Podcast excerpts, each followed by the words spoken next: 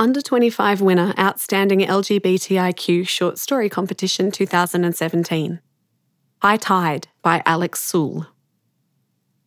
The sea was an all but still blanket of navy, a soft rush of water, all that could be heard as the minimal waves crept up the sandy shore.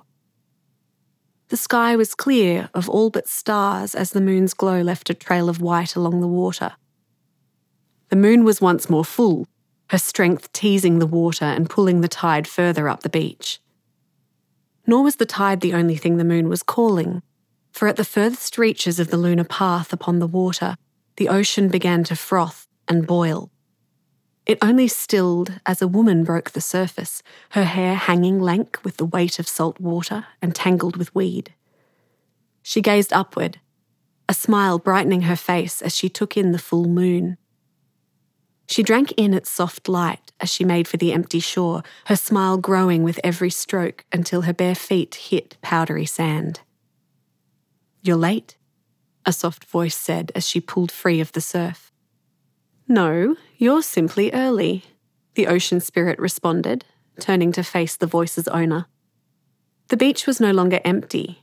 For a woman whose skin glowed with all the power of the full moon, sat upon a sand dune, watching her.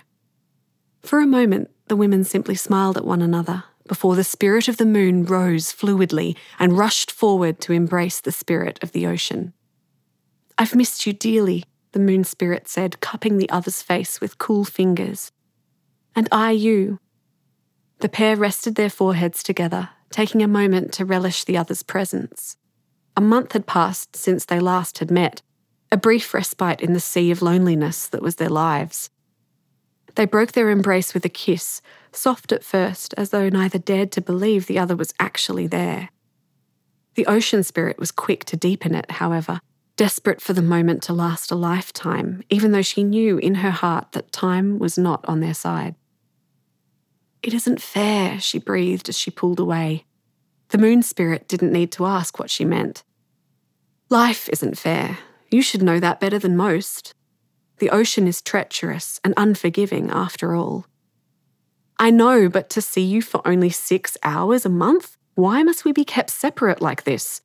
Her voice held all the strength and fury of the wind tossed oceans in the height of a storm. The spirits of the earth and the sun have every summer together. They have months while we have to put up with mere hours. I'd gladly accept mere hours. One second with you would make up for any number of years apart. The ocean spirit rolled her eyes. Don't go tempting fate. To lose any amount of time with you would be a fate worse than death.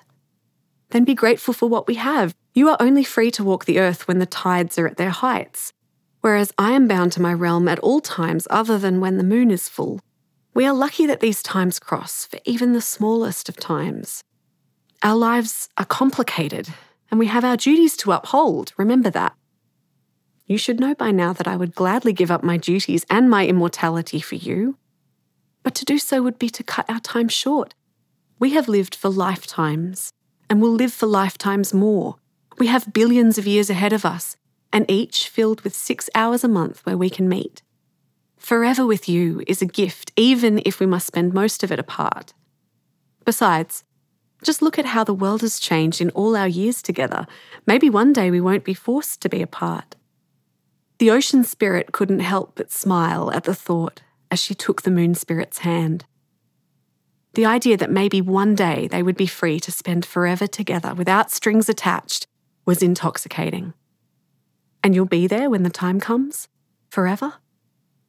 For forever and all that follows it.